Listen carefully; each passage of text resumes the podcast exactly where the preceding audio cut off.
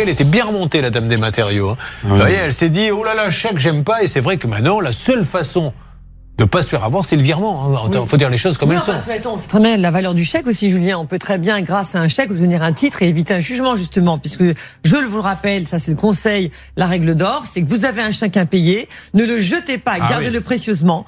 Vous demandez à la banque un Vous le certificat. représentez une deuxième fois. Absolument. Et vous demandez à la banque un certificat d'irrecouvrabilité. Et grâce à ce certificat, eh bien, de non-paiement, donc, eh bien, vous le donnez à un huissier qui donne sa formule exécutoire et vous pouvez l'exécuter Ah oui. comme un jugement. Et Donc, c'est vraiment bien. Et puis il se retrouve fiché bancaire après monsieur. hein. Exactement. Donc il faut vraiment le faire.